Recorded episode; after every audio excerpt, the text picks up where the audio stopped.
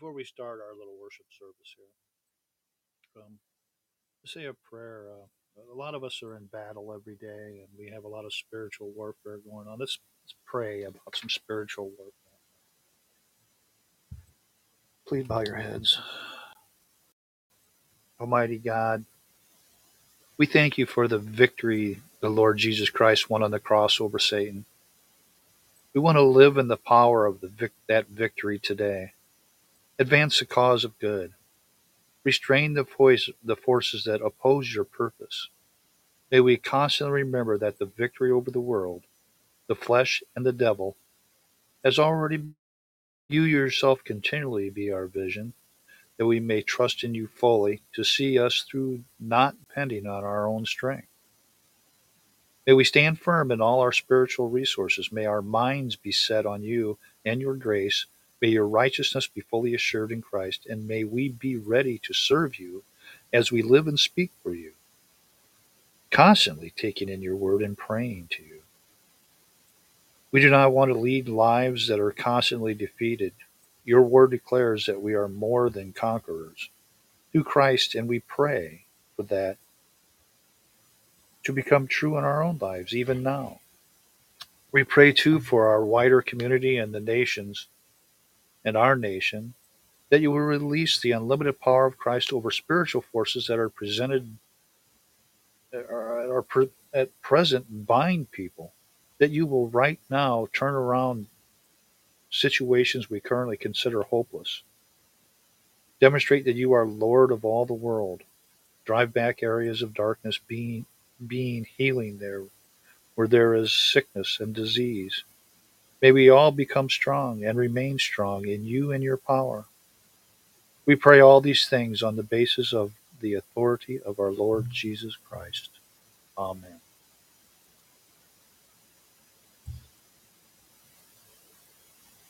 Let's hear our hear God's call of you to worship to his word. How lovely is your dwelling place, O Lord of hosts. My soul longs, yes, faints for the courts of the Lord. My heart and flesh sing for joy to the living God.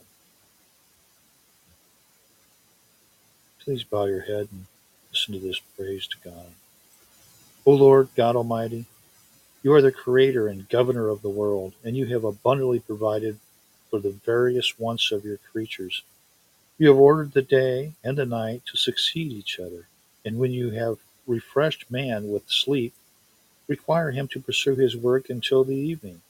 You have also ordained that he shall be born to trouble, and have appointed that grave to be the end of all living.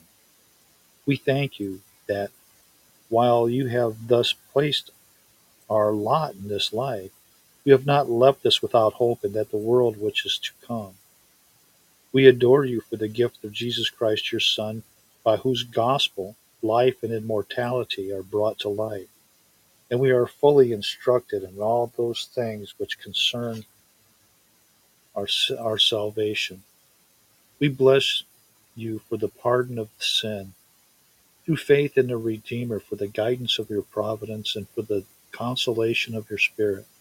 We thank you for your holy Sabbath, for your written word, and for all the other means of grace which you have entrusted to us. Amen. Hear God's law and his will for your life. Beloved, let us love one another, for love is from God. And whoever love has been born of God and knows God. Anyone who does not love does not know God, because God is love. In this, the love of God was made manifest among us, that God sent his only Son into the world so that we might live through him. In this is love, not that we have loved God, but that he loved us and sent his Son to be the propitiation for our sins. Beloved, if God so loved us, we also ought to love one another. Bow your head and confess our sins to God. O Almighty and merciful Father, you pour your benefits upon us. Forgive the unthankfulness in which we have re- requited your goodness. We have remained before you with dead and senseless hearts, unkindled with love of your gentle and enduring goodness. Turn us, O merciful Father, and so shall we be turned. Make us with our whole heart to hunger and thirst after you, and with all our longing to desire you. Amen. Receive these words of comfort from God. Then one of the elders addressed me, saying, Who are these clothed in white robes, and from where have they come? I said to him, Sir, you know. And he said to me, These are the ones coming out of the great tribulation. They are washed of their robes. They have washed their robes and made them white in the blood of the Lamb. Confess what you believe about the Christmas, the Christian faith, reciting the Apostles' Creed. I believe in God the Father Almighty, maker of heaven and earth. I believe in Jesus Christ, his only begotten Son, our Lord, who was conceived by the Holy Spirit, born of the Virgin Mary, suffered under Pontius Pilate, was crucified, dead, and buried. He descended into hell. The third day he arose again from the dead. He ascended into heaven. He sits at the right hand of God the Father Almighty. For there he shall come to judge the living and the dead. I believe in the Holy Spirit, the Holy Catholic Church, the communion of saints, forgiveness of sin, the resurrection of the body, and the life everlasting. Amen. Glory be to the Father, and to the Son, and to the Holy Spirit, as it was in the beginning, is now, and ever shall be, world without end. Amen. Well, today, as we know, we're going to talk about the most wonderful man who ever lived Jesus Christ. You know, the Bible tells us uh, of a lot of wonderful men, but today I want to tell you about the most wonderful man in the world that the world has ever seen. In fact, he is so wonderful that it is sinful to put any other man near his level. The great prophet Isaiah lived around uh, 740 BC, and in speaking of this man, he said, His name shall be called Wonderful. We know that he was speaking divine inspiration about none other than the Lord Jesus Christ. He is wonderful in every way. We think of Moses and the most wonderful man of the Old Testament. We think of David as a wonderful man, a man after God's own heart. We think of John the Baptist as a man, baptizing in the river of Jordan and preparing the way for Christ. We think of Paul as a wonderful man, preaching and serving our Lord for 30 years and dying for him. We think of Washington and Lincoln and Lee as great men we think of Washington, uh, uh, but when we put all their virtues together, comparing them with Christ, it's like comparing a tiny candle to a blazing sun. Let's look at some of the glories of the wonderful God man. He was wonderful even in his conception and birth. There has never been a birth like his in this tiny little village in Nazareth lived a virgin by the name of Mary.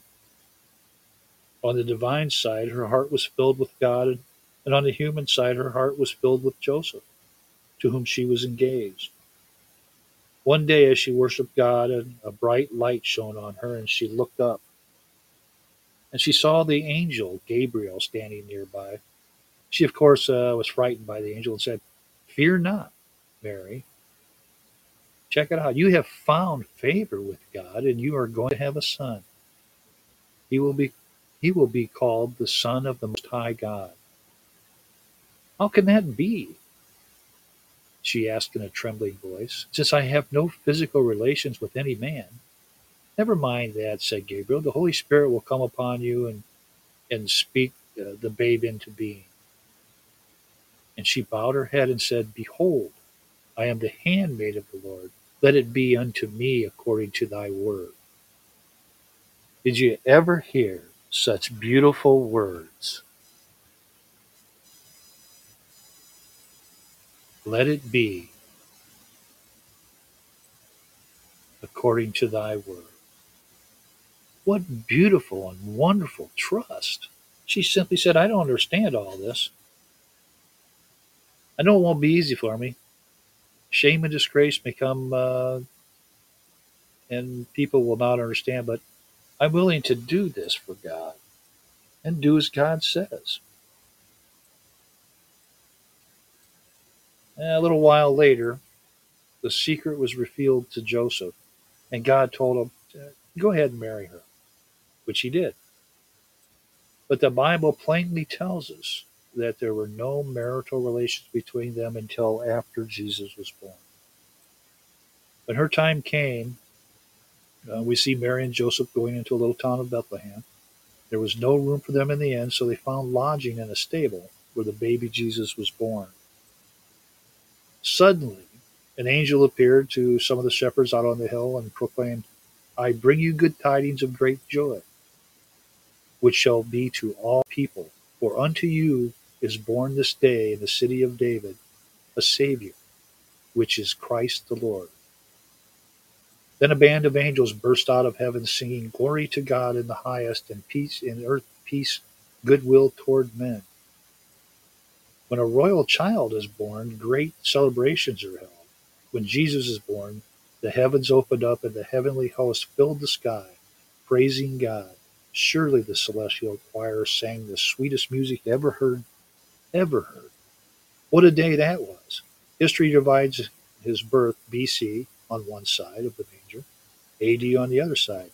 No other child was born without a human father. None. God was his father and Mary his mother. He was wonderful in his conception and birth. Up in heaven, Jesus rested on the bosom of his father without a mother. Down on earth, he rested on the bosom of his mother without a human father. he was wonderful in this person. He was God. He was man. He had a divine father and a human mother. The two natures were perfectly blended in him.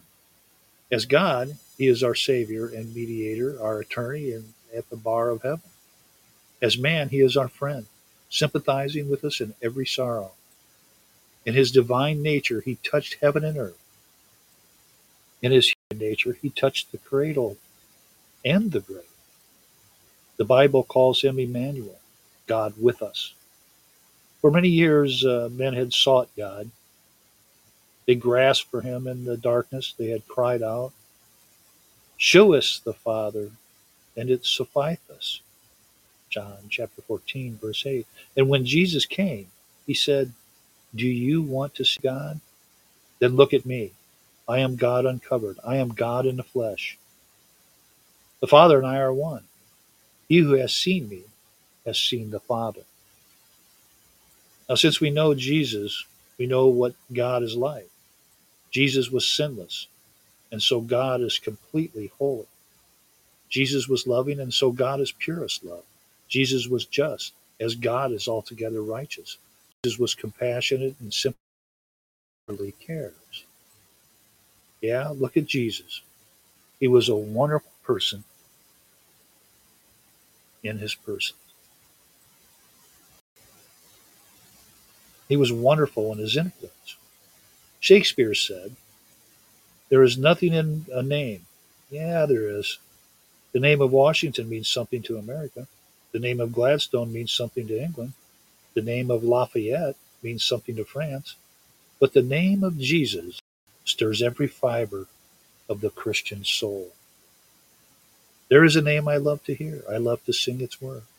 It sounds like music in mine ear, the sweetest name on earth. You may have a good memory, but uh, you may often forget a name. Can you imagine a Christian forgetting the name of Jesus? It is indeed the name above every name. We lisp the name as babes. We confess the name in childhood. We name in our youth. We are sustained in that name in middle age. We are comforted by that name when uh, when the shadows gather around us and we know the end is uh, the life is near. An unbeliever once asked a Christian, "What is your carpenter doing today?" And the answer came, He's making a coffin in which to bury the enemies of the cross. Ever since he cried out, It is finished, his influences have been spreading the world. Every song, every sermon, every tract, every church ever built, every soul ever won is spreading his influence. For he must reign till he hath put all the enemies under his feet. 1 Corinthians chapter 15 verse 25 the historian Abbot said the Caesars perished and their places and their palaces are in ashes. The emperor the empire of the Charlemagne rose in majesty and set forever. Napoleon marshaled his forces and and brought Europe to its knees but he soon went down. But the kingdom of Christ has survived all the wrecks of these empires. Aren't you glad uh, that you belong to the kingdom that uh, will never fall or fail? God was wonderful. Jesus was wonderful in his power. Saw a funeral procession moving toward a cemetery. Uh, a widow was weeping over the loss of her only son. Then Jesus met the procession and brought life to the boy. He turned the tears of grief into hallelujahs, of joy. One of his friends of Bethany died. The two sisters of the dead man had sent uh, for Jesus earlier. He's the one we must always send for when our sorrows come. If you had been here, one of the sisters said, he would not have died. Oh, how great was her faith. Then we heard Jesus saying, Roll away the stone. Then we heard him cry with a loud voice, Lazarus, come forth. The man who was four days rose from the grave and restored to his sisters. Yeah, Jesus was and is wonderful in his power. One night, the disciples were on a ship crossing the sea when a uh, big storm came up. They thought uh, they would go down at any moment, but Jesus was sleeping soundly in the stern of the ship.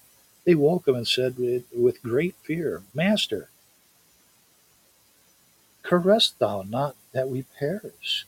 Mark uh, chapter 4, verse 38. And he stood up and rebuked the storm. And soon the sea was as calm as a baby on its mother's bosom. Once it seemed that Alexander the Great had all the power, but he failed and died of a broken heart. Then came Caesar and Napoleon.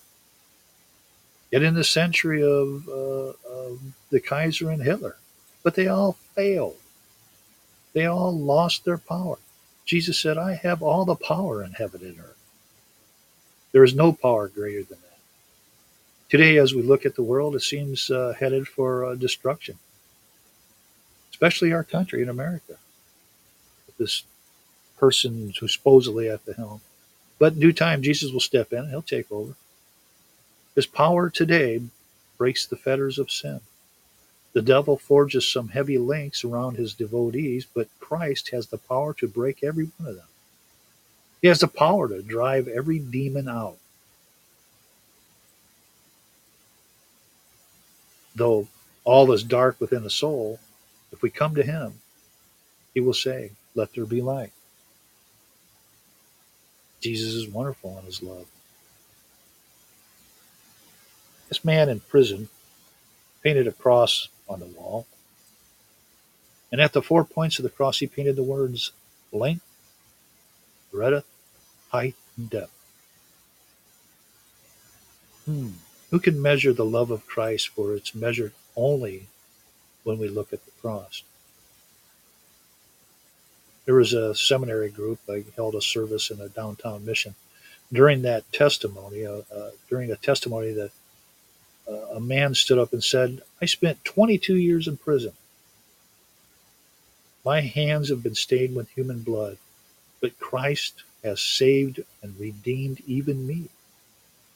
It takes a divine love and great power to do that, but his love reaches down to, into the deepest dyed sinner. Saul, the chief of sinners, became Paul, the chief of the saints. John Bunyan, think about him, the profane tinker,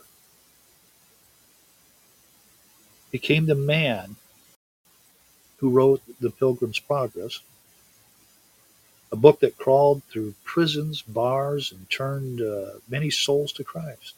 Yeah, oh, uh, the love of Christ for lost sinners is so high, so deep, so broad, so long that it reaches down to men in their sin and lifts them up to God. Christ was wonderful in his death.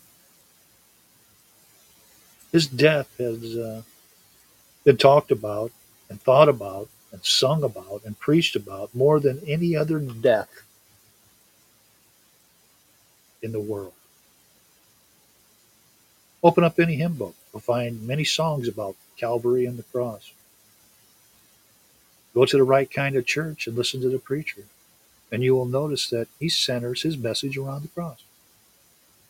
I wish I could describe his death until everyone felt agony of. I wish I could make you feel the nails piercing your own hands and feet. I wish I could make you feel the blood pouring forth from your own veins, the burning thirst, the broiling sun, then we could appreciate more than ever how he suffered the anguish of hell for us.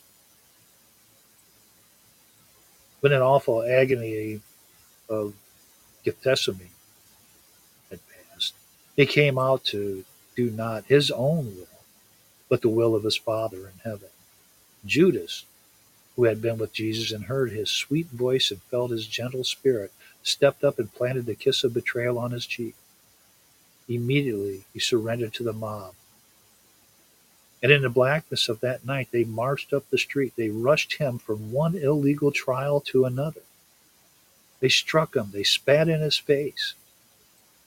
They crowned him with crowns, thorns. Then we read, they led him away to be crucified.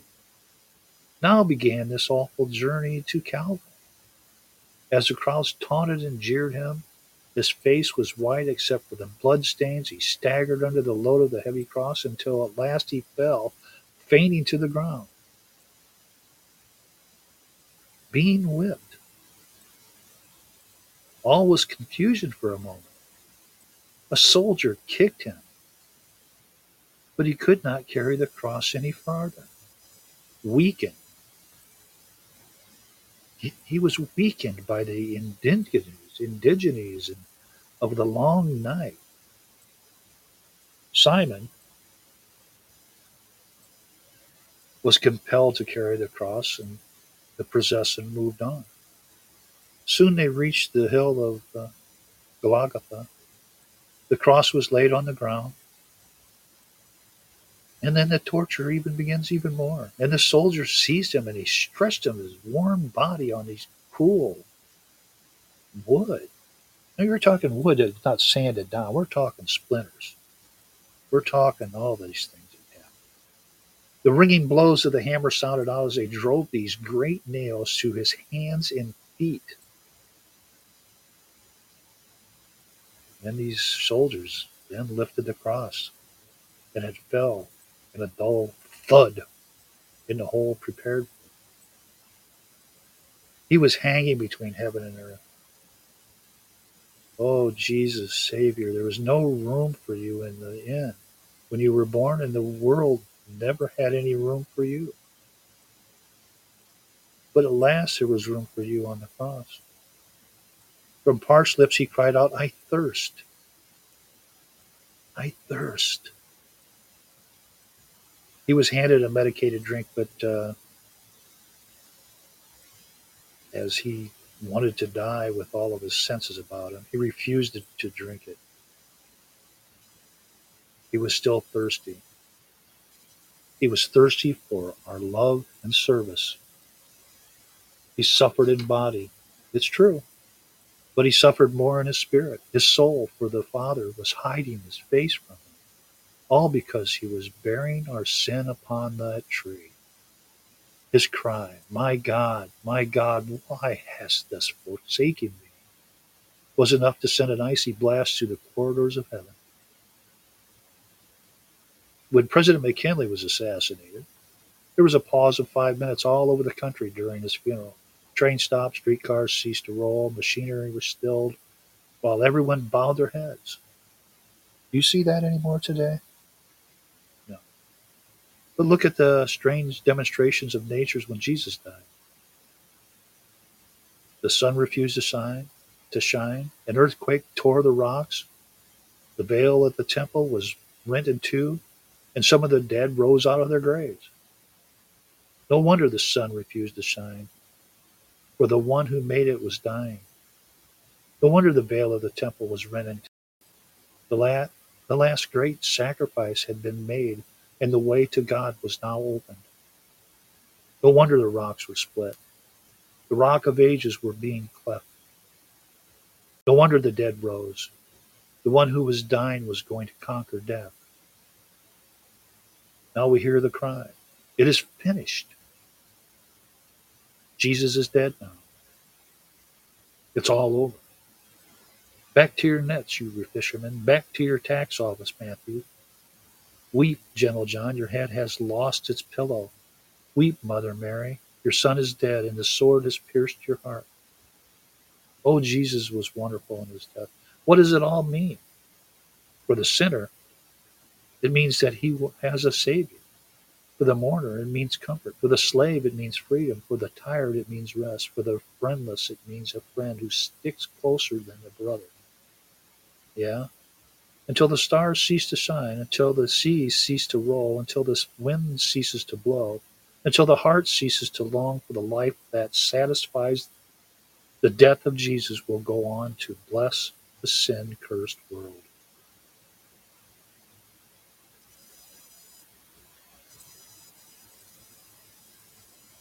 He's wonderful in his resurrection and ascension.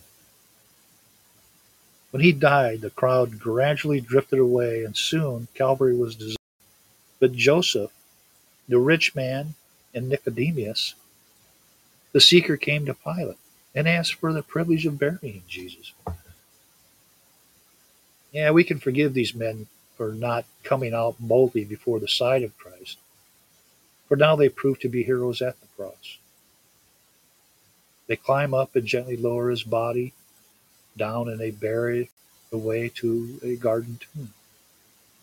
Three heartbreaking days go by, and then comes a cloudless Sunday morning.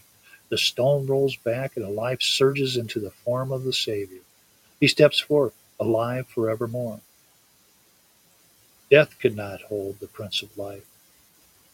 The great men of the earth die, and death holds them. But our Lord, our leader, He's alive.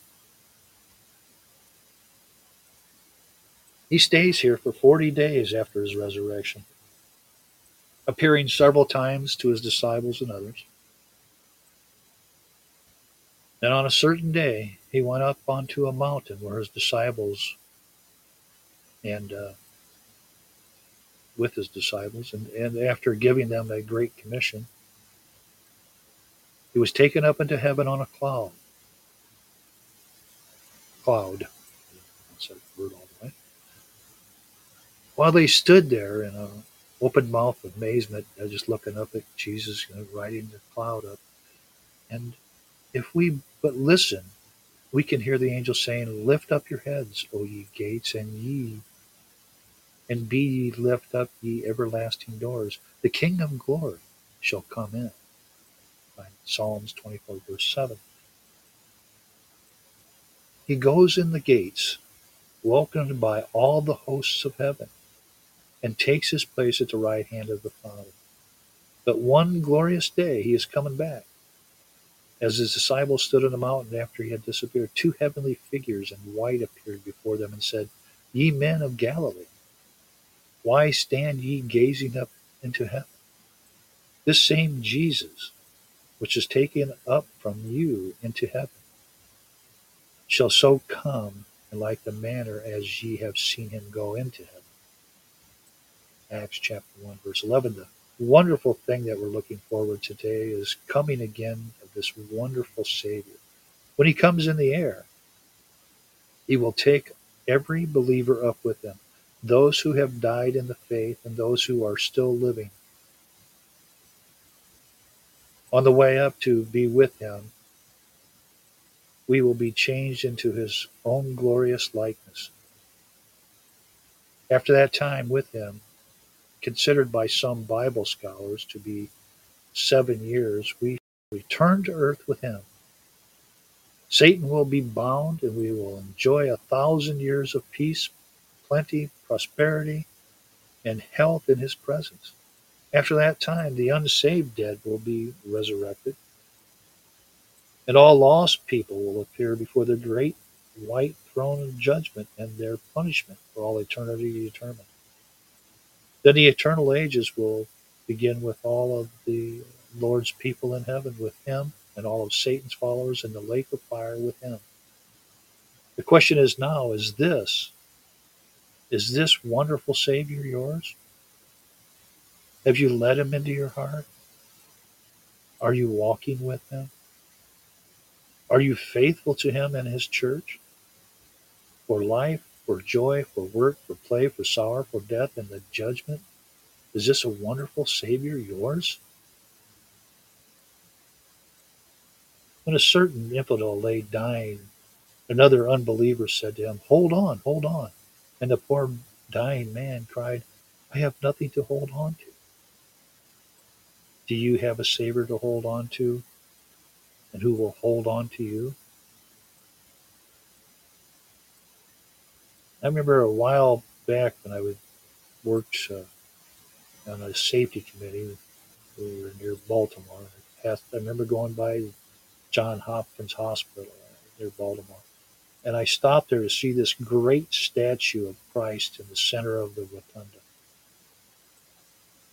There he stands with outstretched hands, and the inscription on the base read, Come unto me, and all ye that labor and are heavy laden, I will give you rest. Well, one day a man came into the rotunda and viewed the statue critically from the one side and a little girl said to him, Mister, you can't see it good that way. But come here in front and kneel down and look into his face and you'll learn to love. So, folks, today I invite you not to look at a cold statue, but to look into the face of the living Lord and Savior. Look to him in repentance and faith and hope. Take his hand and walk down the highway of life with him. Then at last you'll be with him on the streets of glory, never to leave the most wonderful man who ever lived.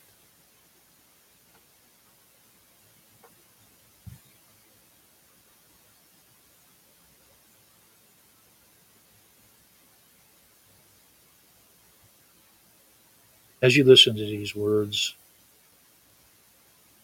ask God to enlighten your heart and mind. Almighty, gracious Father, since our whole salvation depends on our true understanding of your holy word. Grant that our hearts, freed from worldly affairs, may hear and understand your holy word with all diligence and faith, so that we may rightly discern your gracious will, cherish it, and live by it with all earnestness, to your praise and honor, through our Lord Jesus Christ. Amen.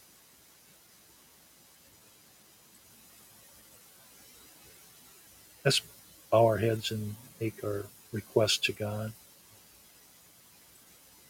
Our Lord, our Savior, you have warned us that you will require much of those to whom much is given.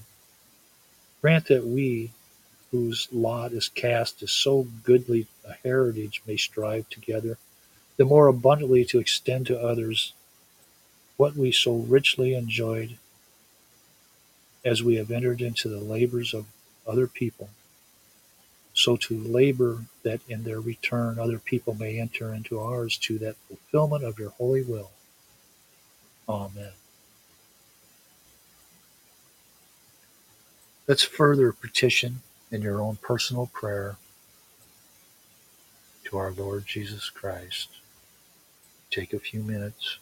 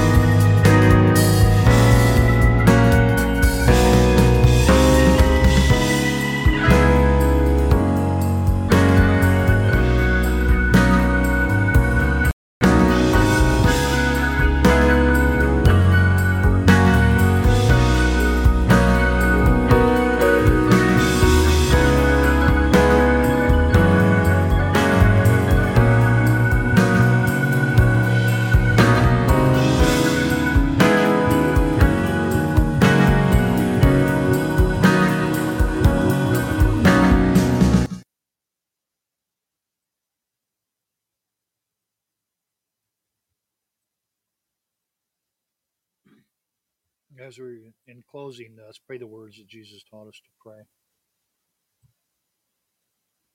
Our Father in heaven, hallowed be your name, your kingdom come, your will be done on earth as it is in heaven. Give us this day our daily bread, and forgive us our debts as we forgive our debtors. And lead us not into temptation, but deliver us from evil. For yours is the kingdom, and the power, and the glory forever. Amen. Thank you for uh, joining me here or listening to this podcast uh, episode of uh, Worship with the Templar Knight. May God continue to hold you in his arms and bless you. Have a good evening.